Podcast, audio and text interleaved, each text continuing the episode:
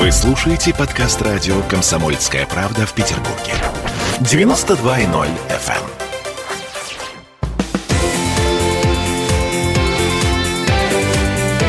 Картина недели. А это мы вернулись в студию радио «Комсомольская правда», в петербургскую студию. Я Дмитрий Делинский. Я Ольга Маркина. Ректор гуманитарного университета профсоюзов Александр Записовский. Продолжаем троих подводить некоторые информационные итоги уходящей недели. В предыдущей части программы не договорили по поводу коронавируса и по поводу вероятности локдауна в Петербурге. Очередного локдауна. У нас с вами рекорды по смертности. Уже целую неделю наш город бьет рекорды по смертности. Каждый день мы видим новый рекорд. А, более того, заболеваемость у нас сейчас на уровне конца зимы. То есть третья волна в полный рост. Власти на этой неделе, питерские власти признали, что третья волна в речах, в заявлениях, официальных заявлениях чиновников э, прозвучало это слово. Третья волна.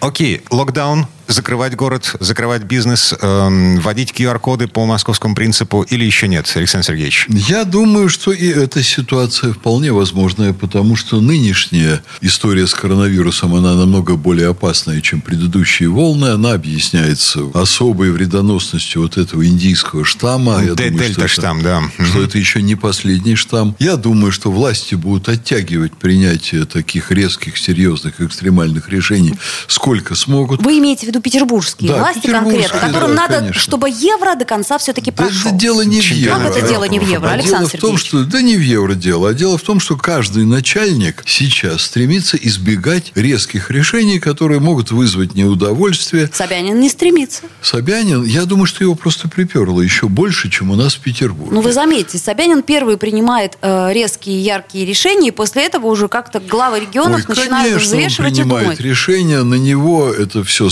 свалили федеральные власти, которые сами очень любят быть в стороне, когда вот такие вещи происходят. Он решительный, серьезный человек, он очень крупный, талантливый руководитель, сильный организатор. Он берет на себя вот эти вещи. Это очевидно, и честь ему и хвала. Но у нас в этом смысле ситуация может быть менее оптимальная, потому что, ну, я, например, сторонник более решительных действий по всем линиям. То абсолютно. есть отменить и закрыть. Отменить и закрыть. Только, Олечка, я отреагирую на вашу реплику. А вот государство, а вот доверяют, а вот не доверяют. На мой взгляд, если государство виновато в происходящем, то э, совершенно не в конкретной истории с коронавирусом. В истории с коронавирусом государство сделало невероятно много для того, чтобы обезопасить людей, разработало большое количество вакцин, произвело их, дало возможность людям прививаться и себя обезопасить. Если бы население адекватно на это отреагировало, реагировала, еще раз скажу, не было никаких проблем бы у нас уже на сегодня. Александр Но... Сергеевич, вы же видели Дворцовую площадь. Эти да фотографии с Дворцовой площади да. и Алые паруса, да, где конечно. никакой социальной конечно. дистанции, никаких масок. Поставьте каждому из нас за спиной полицейского. Тогда мы будем себя вести Подождите, нормально. Вот, эти вот выпускники... Собянин и ставит QR-коды да. и увольнение так, тех, если кто... вы позволите, я доскажу да, до конца. Конечно. Если власть виновата, она виновата ровно в двух отношениях. Первое. Власть искорежила образование. Невероятно за последние 30 лет упало качество образования, из наших школ и вузов выходят глубоко невежественные люди, которые лишены вот необходимого уровня ответственности перед обществом. То есть вот решение это... о вакцинации, о том, чтобы пойти на прививочный пункт, человек должен принимать сознательно, а не под давлением обстоятельств. Да, люди должны быть воспитаны так, чтобы понимать, что делать и к чему приведет, если не будут привиты. Не удалось колоссальный нанесен урон обществу ущербным образованием, по сути дела, обучением, из которого вынули воспитание. Люди не воспитаны. Каждый думает о себе. Произошла страшная вещь. Вот в советское время считалось, что интересы общества намного важнее, чем интересы индивидуума. Сейчас стали это так поправлять, что мы в другую крайность упали. Интересы общества уже совершенно не важны. Каждый кричит «я, я, мне, мне». И второе – это ложно понимаемая власть властью, причем до самого высокого уровня, ложно, на мой взгляд, понимание свободы. Свобода – это привилегия, я это не один раз говорил и еще раз повторю, культурных, воспитанных людей. У хамья, у жлобов, у плохо образованных людей должен быть минимум свободы. Понимаете, свобода между поеданием гречневой каши и поеданием бобро, э, бобов. Чудовищно. Между, Что между вы говорите? супом, да. Александр между Сергеевич. супом и борщом. А как мы будем мерить?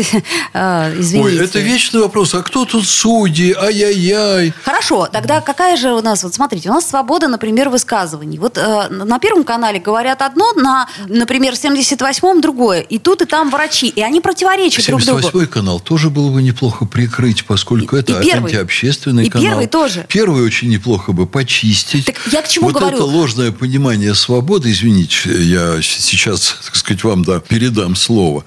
Ложное понимание свободы, оно распространяется прежде всего на СМИ, от которых исходит огромное общественное зло. Я закончил фразу. Александр Сергеевич, люди не доверяют такому телевидению. И они думают, что это власть. Да Понимаете? Еще, а это и есть так власть. Вот, и получается... Власть дала возможность телевидению делать ужасные гадости. Совершенно это с вами безобразие. согласна. Вот в этом и виноваты. именно из-за да. этого у нас дезинформация да. и недоверие к вакцине, предположим. Да, конечно, а, из-за этого тоже. Чтобы мы сейчас здесь не, не говорили, а какие бы предложения закрыть, почистить не звучали, а так или иначе факт. Телевидение потеряло былую силу. Лет 30 назад какой-нибудь Кашпировский или Чумак легко непринужденно за один сеанс вакцинировали бы 100% населения нашей страны. Ну, за пару сеансов. Телевидение, да, телевидение потеряло былую силу, потеряло, ну, может быть, еще большую былую силу, потеряли там печатные СМИ, силу потеряло радио, сила переместилась в известной степени в интернет, но самое главное все же,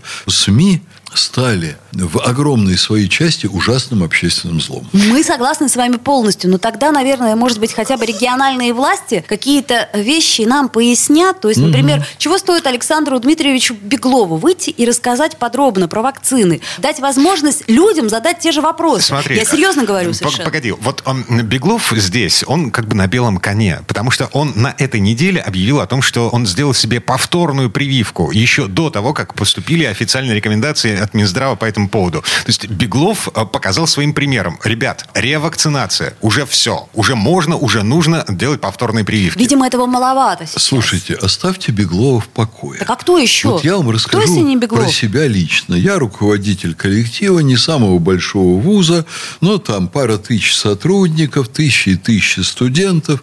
Вот я выхожу к людям и говорю, дорогие друзья, вот я лично вакцинировался, я вакцинировался один из первых. Дальше, а вот я все это предвидел, вот эту третью волну, и что будет, если люди не привьются. Я выходил и говорил. Говорил очень мягко.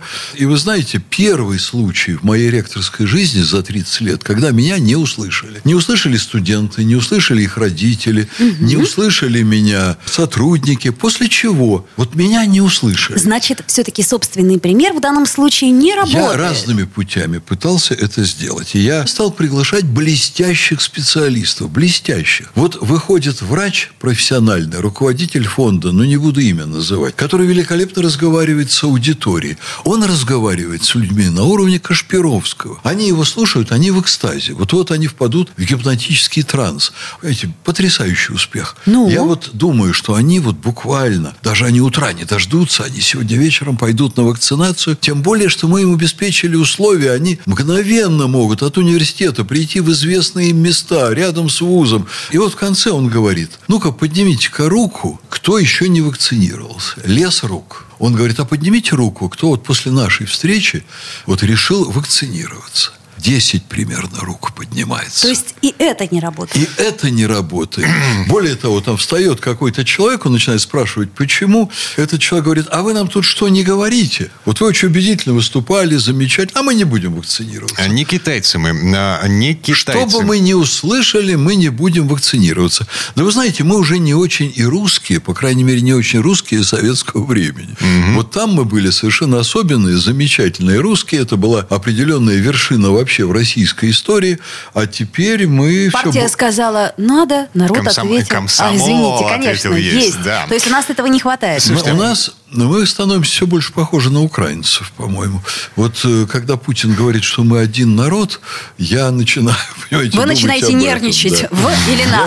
Я начинаю расстраиваться. Я начинаю расстраиваться. А, слушайте, Совет ректоров, ректоров вузов Петербурга на этой неделе рекомендовал допускать к очным занятиям, э, когда учебный год начнется, только тех, кто прошел э, вакцинацию от коронавируса или тех, у кого есть справка о наличии антител.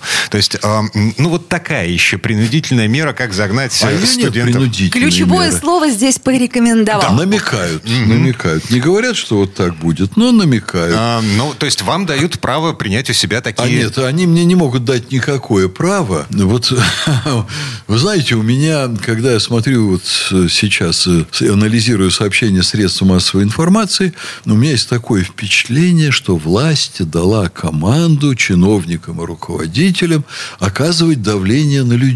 Вот у меня полное убеждение. А с другой стороны, есть совершенно другая гипотеза что каждый руководитель любого учреждения, он оказывает давление на людей с огромным удовольствием. А, вообще, да. А Кстати, иначе? вариант решения и вроде как Да. и не слишком гегемонский. Да. Не хотите привиться, сидите и смотрите на нас, нормальных людей, по телевидению.